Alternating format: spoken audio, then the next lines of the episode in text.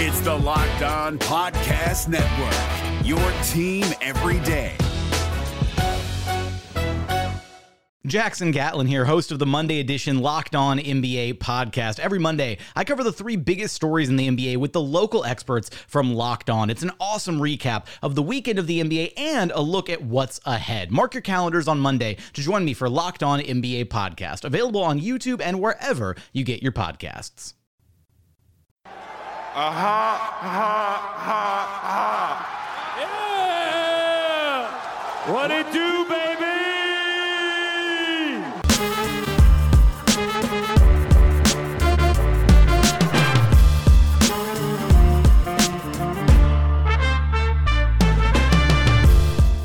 Hey, what's going on? Welcome to episode number 761 of Locked On Raptors for Tuesday, August the 11th. I'm your host, Sean Woodley of RaptorsHQ.com. You can find me on Twitter as always at WoodleySean and find the show at Locked On Raptors, where you can find links to every single episode of the podcast. And of course, please make sure you're checking out the entirety of the Locked On Podcast Network. If you are a hockey fan, the playoffs are getting going today, the real 16-team playoffs that the Toronto Maple Leafs did not make. You can go listen to the Leafs post-mortem over on Lockdown Leafs with Mike DiStefano, or say you're a New York Rangers fan, you can go listen to Locked On Rangers with John Chick as he celebrates and probably weeps a little bit into the microphone as the New York Rangers won the draft lottery last night in dramatic, weird, bizarre fashion. Either way, the NHL Network's going strong for you. Also baseball, the rest of the NBA Network, of course, too, going strong daily, bringing you everything about the return of sports that you need. All right, on today's show, it's me going solo from my little podcast nook I've set up here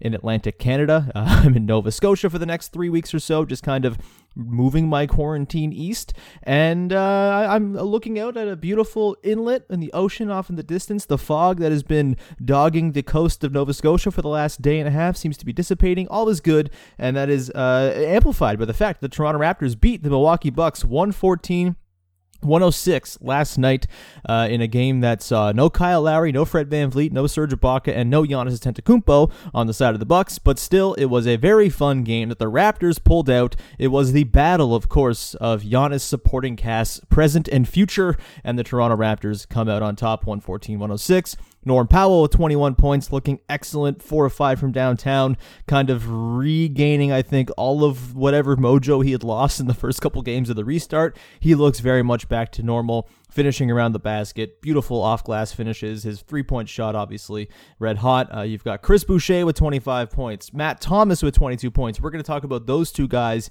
in particular on today's show, so that'll come up. We are also going to dive into some questions that I got, mostly Bucks slander-related questions, which is never a problem with me. I'm always happy to do that on the podcast, so we will get into some Bucks slander in the final portion of the podcast. We'll also hear from Nick Nurse after the win last night in the second segment of the show. But let's dive in first to the Chris Boucher and Matt Thomas show, which really is what this game turned into, and that is an absolute treat and a delight. You know, this game was really fun. It didn't mean anything, obviously. The Raptors had already locked up the 2 seed. They're playing the Nets in the first round. By the way, we will have a Raptors-Nets series preview coming up on Monday next week with Marcus and Josh from the Locked On Nets podcast, so keep an eye out for that. So, yeah, this game was just sort of, you know, get it out of the way. I don't think either team really had much incentive to try. You don't want to give away too much to a potential playoff opponent as well, and we saw what we saw. We saw Pascal Siakam kind of run the show on the offensive end for the Raptors a little bit. Didn't look particularly sharp scoring the ball, but I thought he was pretty good in just sort of getting out of the way and letting everyone else kind of flex their muscles a bit. We saw Marc Gasol with 8 assists in this game, no points, 0-5 shooting, but his offense has been pretty good so far in the bubble, so I'm not terribly concerned about an off-shooting night for Gasol. You had OG Anunoby, not a crazy offensive performance, but wasn't really asked to do a whole lot, only played 25 minutes. This really was a game about Chris Boucher and Matt Thomas, and it kind of reminded me almost of that game last year at the trade deadline when the Raptors were shorthanded after trading for Marc Gasol. They had like 7 players available, and they beat the piss out of the Atlanta Bucks. I think Pascal had a career high that game. I think when he scored 44 or 40 or 38 or something like that, he had a really great game. And my thinking with that game was this was sort of the last bastion of sort of low stakes fun we're going to have this season. This was a game that, you know, the Raptors weren't expected to do much in because they didn't have anybody. It was against a team that didn't really matter. And, you know, you figured once Gasol gets in, it's going to be a mad dash to the finish to try to get everything coalesced and together. And this is kind of a similar vibe, obviously not quite the same because the team is very much coalesced and together, but this did kind of feel like, all right, this game doesn't mean anything. No one's playing. There's not much to really glean from it in terms of strategy, tactics-wise, so let's just kind of enjoy it for what it is. And Chris Boucher and Matt Thomas going off was basically the means by which we enjoyed this game, and I had a blast. I'm sure everybody else had a blast, and it's always fun poking fun at the Milwaukee Bucks. By the way, a big shout out to the Bucks social media staff for just serving up the meatiest of fastballs for the entire Raptors internet online community to knock out of the park in posting the tweet. For some reason, they thought it was smart the day they played the Raptors to post a tweet about the Bucks beating Toronto in Toronto to move to 2-0 in the season series 5 hours before tip-off, where they said went up north and went up 2-0. I don't know why that was the idea for the Bucks. I'm sure there's a talking to happening to somebody right now because they, of course, got dunked on like they were Giannis in Game 6 of the Conference Finals by Raptors fans, usually in some sort of variation of, oh, and then what happened? Because the Bucks clearly forgot, apparently, repressed the memory of going up 2-0 against the Raptors in the Conference Finals. Either way, that's an extremely online thing that happened. If you're not online, you're probably like, what the hell are you talking about, Sean? So I will carry on to the actual game.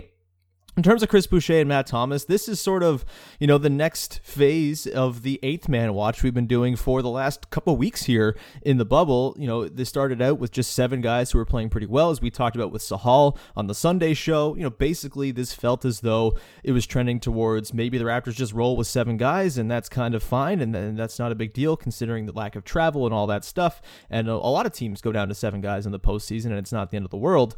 You know, this game obviously throws a wrench in that because Chris Boucher was unbelievable. 25 points, 11 boards, 2 assists, 2 steals, 2 blocks, 9 of 15 shooting, 3 of 7 from downtown, and maybe the dunk of the season for the Raptors. This has not been a particularly dunky team. I think you could probably take the two dunks Terrence Davis had against the Golden State Warriors and put them right up there, but the two-handed dunk in traffic on the run by Chris Boucher in this one was ridiculous and is certainly on the short list for Dunk of the Year for the Raptors, which of course is the most important award in the entire lexicon of the NBA. And I thought Boucher in this one, outside of that dunk, was just really fun. He was energetic. He was crashing the offensive glass, which is always a nice little boost to have, just kind of flying around like a maniac. His defense was, you know, in position. It was smart. He wasn't sort of like lurching all over the place trying to go for blocks, just the two in this game for him.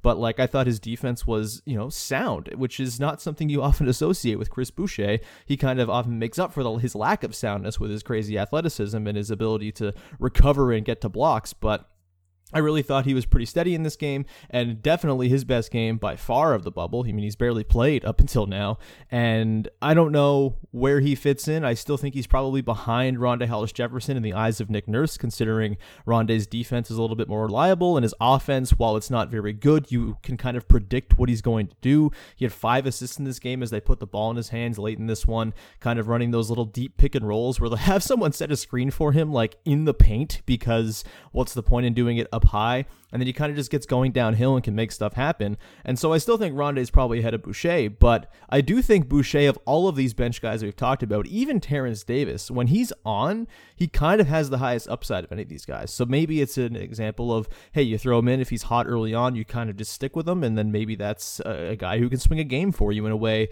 that maybe a Rondae can't really. He's more just a bit of steady defense and some reliable offense at times. Although in this one, I mentioned the 5 assists. He also had 6 turnovers, so take that with a grain of salt for sure.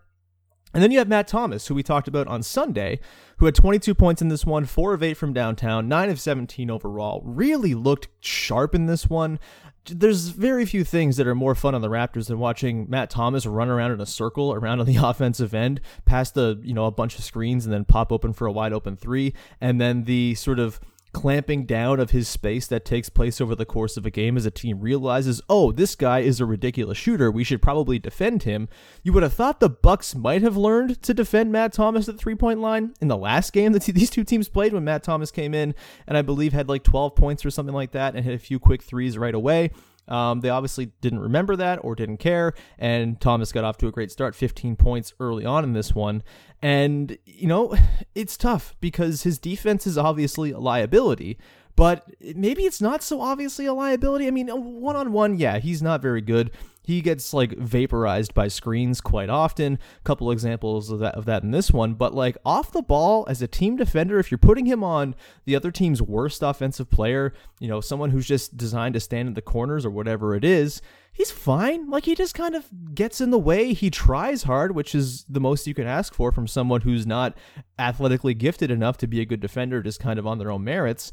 And that is good, I guess. I mean, obviously, when the playoffs come around, he's the kind of guy who you kind of bail out you sort of change your offensive approach, I think, probably, to try to attack. And you maybe sort of say, all right, yeah, maybe we don't really want Dante DiVincenzo handling the ball a bunch, but if he's got Matt Thomas on him, then maybe we give it to him and he can run some pick and rolls and we can try to exploit them that way.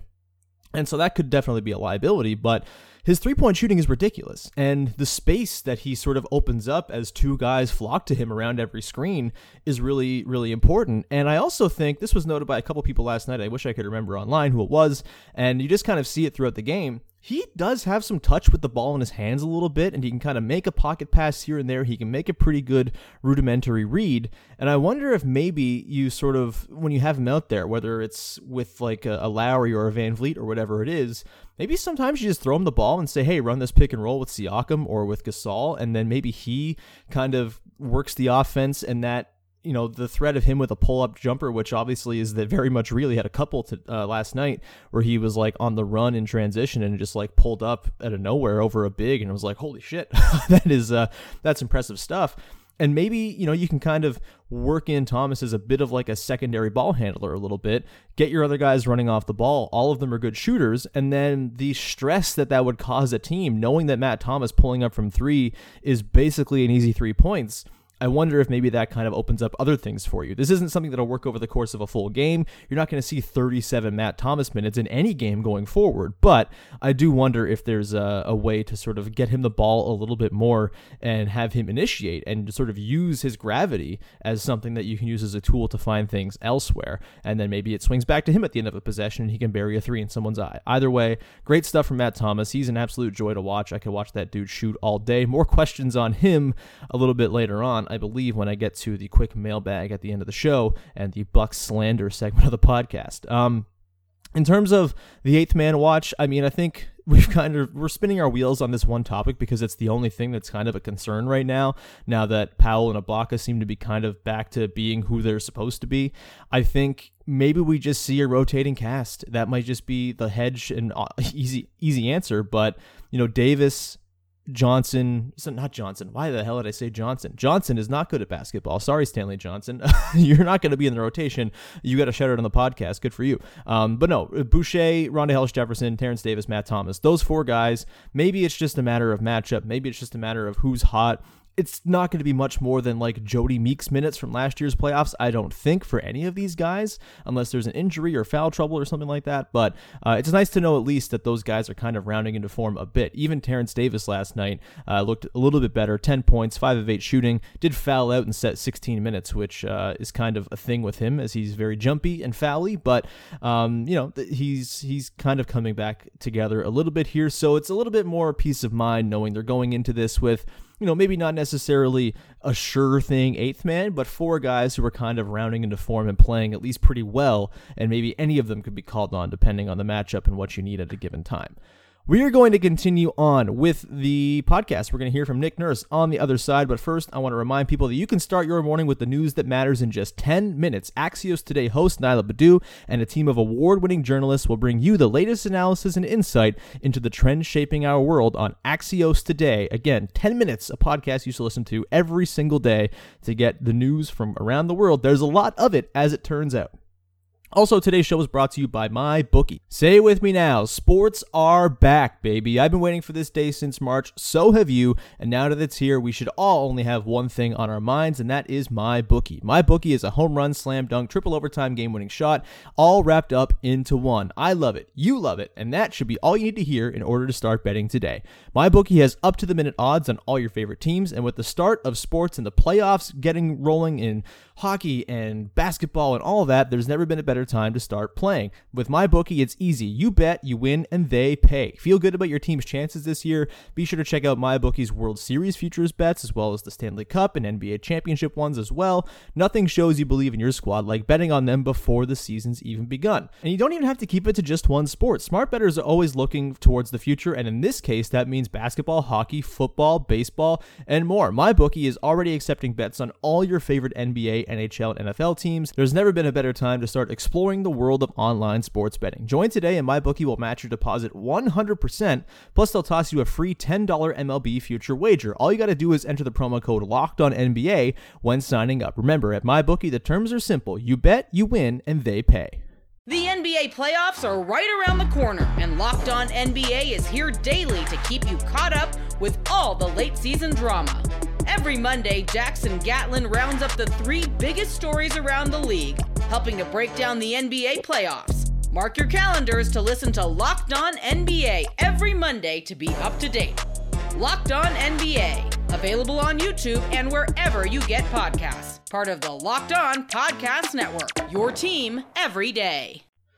All right, let's tune in and listen to Nick Nurse after the Raptors win last night, talking about the sort of bench dudes who got some run and a whole bunch more from the Raptors win over the Milwaukee Bucks on Monday night. We all know what Matt and Chris Boucher bring in their own skills, but are you seeing them expanding their skill sets that maybe make it easier for you to play them?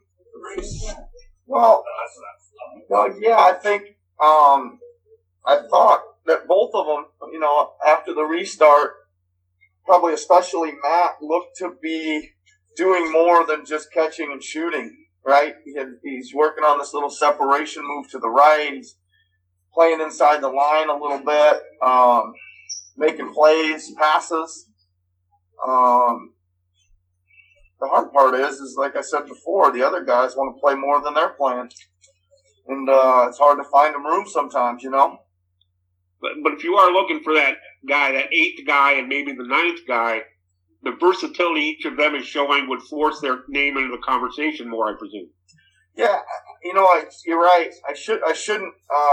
Again, it's just a numbers game. It isn't. I believe in both of them. That's two games in a row. Matt's been a spark plug in a game that really mattered, and then really, really good tonight, right? Just as a basketball player.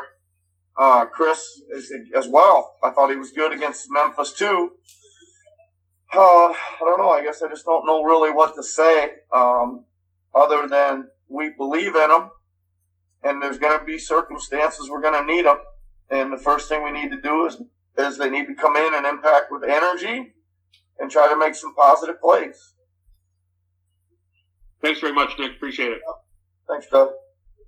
Next, we're going to Michael Grange from Sportsnet.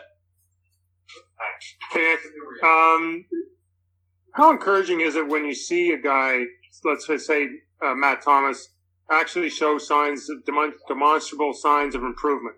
That, you know, he's not the one type of, he's showing more in his game. I thought he did tonight. Do you take note of that? Yeah, it's good. It's you know, I think you do some comparisons of what he's like around the league, and I think he's learned some stuff from some guys, right? You know, and we can show him some of that stuff. It's, you know, some of those moves he's making tonight, you know, where he's dribble separating to the right and vaulting up. That's very J.J. Redick-like. And, you know, we've talked about watching film with him and working on that stuff. And I don't know, he just looks like a better player to me ever since the restart. And it's the skills have improved and the confidence playing the game and attacking the paint, not necessarily having to do anything other than make the right play. Sometimes it's a pull-up, sometimes it's a kick-out. Thanks very much, Nick. Yep. I'm going to go next to Josh Lewinberg from TSN. Hey, Nick. With your two point guards out, your two primary ball handlers, did you see anything you liked from the other guys in terms of initiating the offense? Well, it was a challenge, right? It was good to have Pascal run some stuff. You probably noticed I was doing a lot more set play calling tonight, and the guys were executing them. Even though guys were out of normal positions, they were figuring out a lot of that stuff. We didn't seem to be under much duress or confusion, which is what you would think when your two primary point guards are out of the play, are out of the game. So I thought both Pascal and Rondae did a nice job of handling. Norm's had a few solid games coming into this one, but you've been saying that you've been waiting for and expecting a big Norm game from him. Is this a little bit closer to what you've been expecting?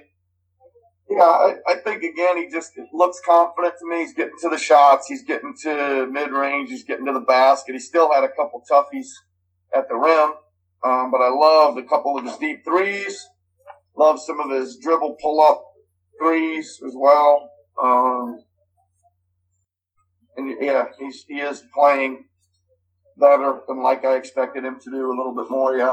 All right, so a little bit of Nick Nurse there. The thing I kind of pull from that, particularly when it came to the first response talking about Chris Boucher and Matt Thomas, is that it does really feel like he's not super feeling the idea of maybe expanding beyond seven guys. Maybe there's not a total trust there. It's nice to hear some kind words about Thomas and Boucher and all that, but really it does sound like he trusts his seven guys, and it's going to take more than one game with little meaning against the Bucks minus Giannis to fully convert him, but nice to see that he's at least impressed with Matt Thomas coming around. A noted lack of praise, I think, there for Chris Boucher outside of, he played pretty well against Memphis. So we will keep an eye on that. We know it's not always easy to emerge from Nick Nurse's doghouse, and certainly is probably going to take one or two games more than what we saw against the Bucks and Grizzlies the last couple of games here on the back-to-back.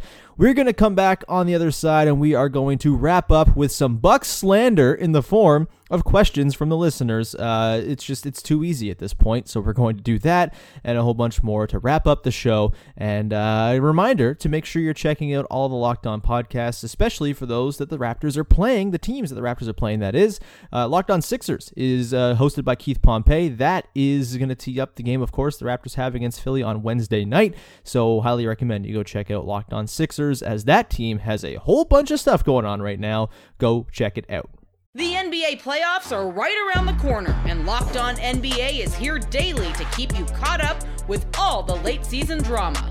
Every Monday, Jackson Gatlin rounds up the three biggest stories around the league, helping to break down the NBA playoffs. Mark your calendars to listen to Locked On NBA every Monday to be up to date.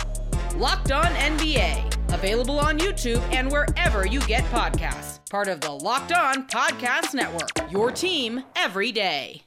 All right, we're going to move into the listener question / Bucks slander portion of the podcast here. But first, I want to remind people to go check out Locked On Nets. The Raptors will be playing the Brooklyn Nets in the first round of the playoffs starting next Monday or Tuesday. Of course, we will be teeing that series up with the hosts of Locked On Nets, Marcus and Josh. But go listen to the podcast yourself to get the latest on what's going on with the Nets, regardless of what their relationship to the Raptors is when it comes to the playoffs. They've been playing some fun basketball. They've been doing some weird stuff. Karis LeVert seems to think the Raptors are gettable, which they're probably not, or absolutely not in this series. But either way, go listen to Locked On Nets with Marcus Barahal and Josh Bass, who I'll be doing a podcast with on Friday. That'll drop on Sunday night or Monday, depending when the Raptors and Nets start their series, probably at noon on NBA TV somewhere. Anyway, let's get to your final batch questions here that came in talking about the Milwaukee Bucks. Oh, goodness. So let me just preface all of this by saying, it's okay to joke about the Bucks and also still know that they're really damn good and probably still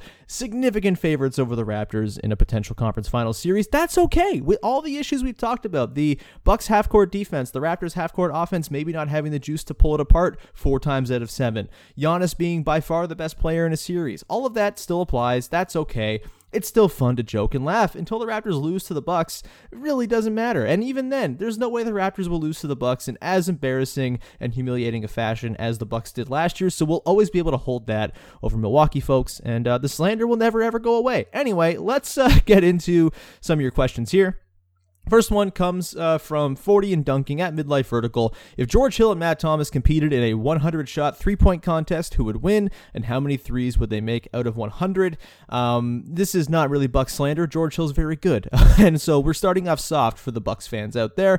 I would say if this is contested, maybe it's pretty even. I mean, like, I don't know. Matt Thomas, I think, because he's a bit of a smaller guy, maybe more prone to having his shot contested or blocked than George Hill. So maybe I'll say it's like, while Matt Thomas is slightly better shooter, probably on like a pure three-point shooting form basis, I would say they both probably shoot like 45%. Maybe George Hill a slight uptick, but keep in mind, most of George Hill's threes this season on the Bucks were wide freaking open because that's what happens with the Bucks offense, and so keep that in mind. But yeah, I think it's probably about a dead heat. If we're going non-contested, just in a gym, I feel like Matt Thomas probably hits like 90 of 100. He's a freak.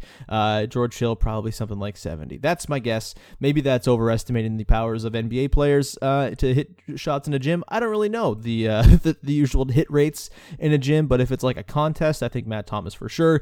By the way, Matt Thomas should be in the three-point contest next year because he has the prettiest freaking stroke, and I want to watch that 30 times in 1 minute. Let's get to another question here. This one comes from Masai Crush Mondays at Toronto Takes. Is it crazy that I have no fear of Middleton and Bledsoe in the playoffs, even amidst them both having incredible regular seasons? Probably yes to the Middleton one. I mean, Middleton's very good. He's very good defensively. His mid-range shooting is absurd. He was excellent this season, I think better than he's ever been. And he's also quite a good defender who, you know, potentially you could throw him on Pascal Siakam. You could throw him on Kyle Lowry or Fred VanVleet and kind of neutralize VanVleet in particular in that matchup. That's certainly a problem. Eric Bledsoe, yeah, it's not crazy that you have zero fear of him. He's given you no reason literally in his entire career to have any fear of Eric Bledsoe in the playoffs, so no. I think it's totally fine if you are sitting there looking at Bledsoe, the man who deserves a championship ring for his work to get the Raptors a title last year, and saying, I'm not, prove it to me first, because he has never shown up. He was not particularly good last night either, and I am not an Eric Bledsoe believer necessarily as someone who you want on the floor closing out games. I think, you know, we've talked all season long about the Bucks and the Malcolm Brogdon thing, and maybe that's been overblown, and they were totally fine and survived it because George Hill's been so good. I do think when you get to the postseason, not having Brogdon to like replace Bledsoe in lineups, I think will feel like kind of a hit. Yeah, George Hill maybe just does it, and they roll out a Hill in Middleton backcourt with a DiVincenzo or something like that, and they keep Bledsoe off the floor. But I do think the lack of Brogdon in that context will certainly be felt in a way that it hasn't been felt in the regular season, as the Bucks kind of have that regular season formula down, kind of regardless of who they have. This is the Mike Budenholzer thing. It doesn't really matter the personnel. The way they play is a regular season wins machine, and I think that applies very much to this year's version of the team as well, and all of the questions we have about them will be answered in the postseason. Middleton, I think I'm pretty confident, is very damn good. Like, he's frustratingly good, but even then, he's maybe not what you want in a number two option. Bledsoe, yeah, prove it to me before I don't think you're a coward and a fraud. Anyway, let's carry on. Next question here comes from Rajko Avlias. I'm so sorry. I know I always screw up that name. Question is, should Giannis move his family to Toronto now where it's safer rather than waiting a year? Yeah, why not? Take it from the safe Orlando bubble. Just fly right to Toronto after this season's over. Boom, you're done. You're safe. You're all good. Maybe because we don't really know what next season's going to look like. It could get canceled. We have no clue. America is a virus-ridden hellscape. So who knows when the NBA season's going to take place. And yeah, I would say just be safe, Giannis. Come to Toronto. The cases are down. There you go. All good. Next question here comes from Nathan Sizemore. He asks, how many games, if any, should the Raptors lose in the playoffs again against the Bucks to help their chances of landing Giannis? Is 3 going to make him more bitter than 0? Will 2 just remind him of last year? Will 1 remind him of the number of years left on his contract? This is a good one. I think if the Raptors... Okay, I'm assuming under this question, Nathan is saying the Raptors win this series, which again, all Bucks slander aside, probably not likely. Let's just put it out there. Either way, it's not that there's not a 0% chance. I think the Raptors could win probably like 30 of 100 of those matchups. So let's again assume the Bucks win this series. But if we're under the assumption that the Raptors win, I would say that the Raptors letting Milwaukee win 2 is probably the sweet spot. I think 1 is, I mean, maybe 1, like, obviously if you sweep them, it becomes kind of a no question, but yeah, the bitterness thing comes in. If it's 1 that you kind of might also get the bitterness there as well.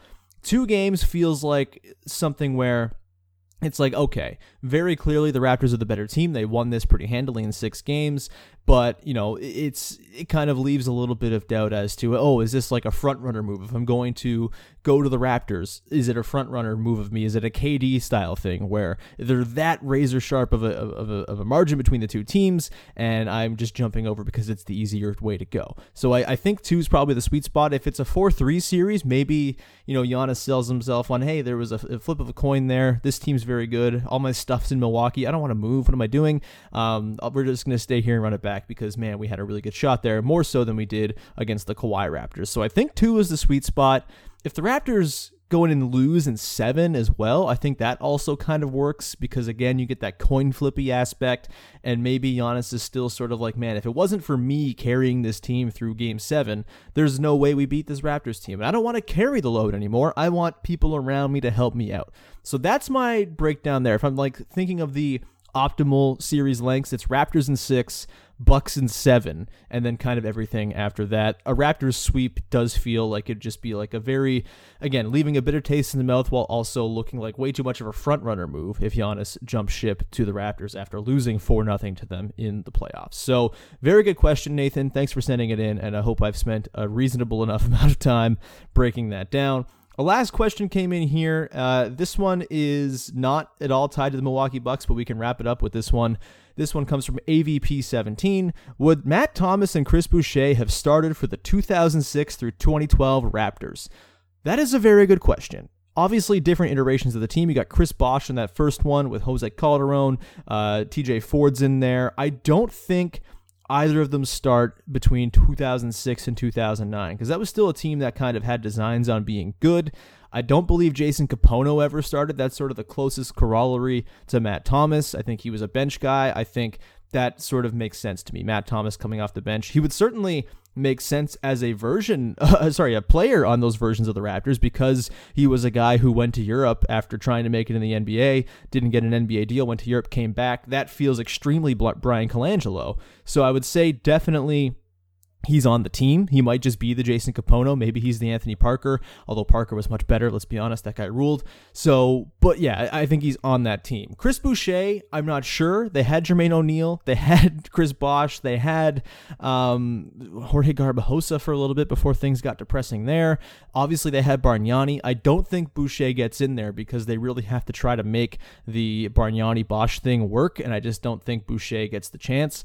You know, maybe if they don't get Jermaine O'Neal, they have Boucher start at the 4 and Bargnani goes to the 3 again, and that works, but I don't think either of them start in that era. You know, the 06 through 08 teams were pretty decent. You know, they weren't great. The East was kind of bad. They kind of were, you know, at least the 06-07 team was kind of a benefactor of a shitty Eastern Conference, but you know, those guys would have had a place on those teams for sure because it wasn't so much the starters that were bad, it was everything else on the team was bad. So they'd be bench guys. Between 2010 and 2012, absolutely these guys start. I mean, maybe you could argue that Matt Thomas is up against too many young guns when he's up against Sonny Weems and DeMar DeRozan for wing minutes.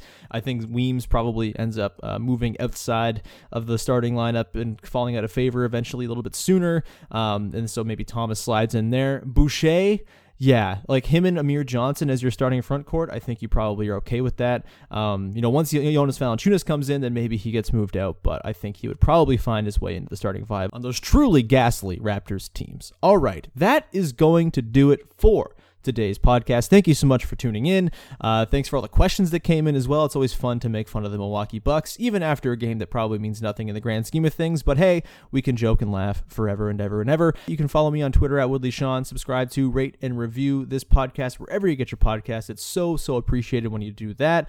You can listen to my other podcast, Basketball with Katie Heindel. There's a Patreon page for that at patreon.com/basketball with 2 H's. If you want to support over there, got a fun announcement actually coming out on Thursday's episode of the podcast. If that is something you're into, that will be only catered towards Patreon subscribers as well. And that's going to do it. We'll talk to you again on Wednesday. Actually, I won't talk to you. Vivek and Katie are taking over for the next couple of days because I am enjoying Atlantic living and I'm going to be taking a couple of days off from the podcast. So Katie and Vivek will have you for the next 2 days. I should be back on Friday and I will have that Nets preview as well with Marcus and Josh from Locked On Nets coming out to start off next week in addition. And with that, we'll talk to you again soon. And Katie and Vivek will talk to you tomorrow with another episode of Locked On Raptors.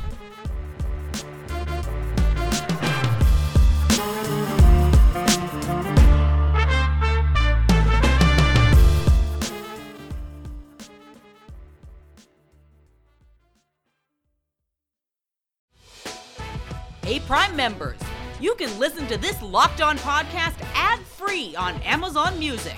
Download the Amazon Music app today.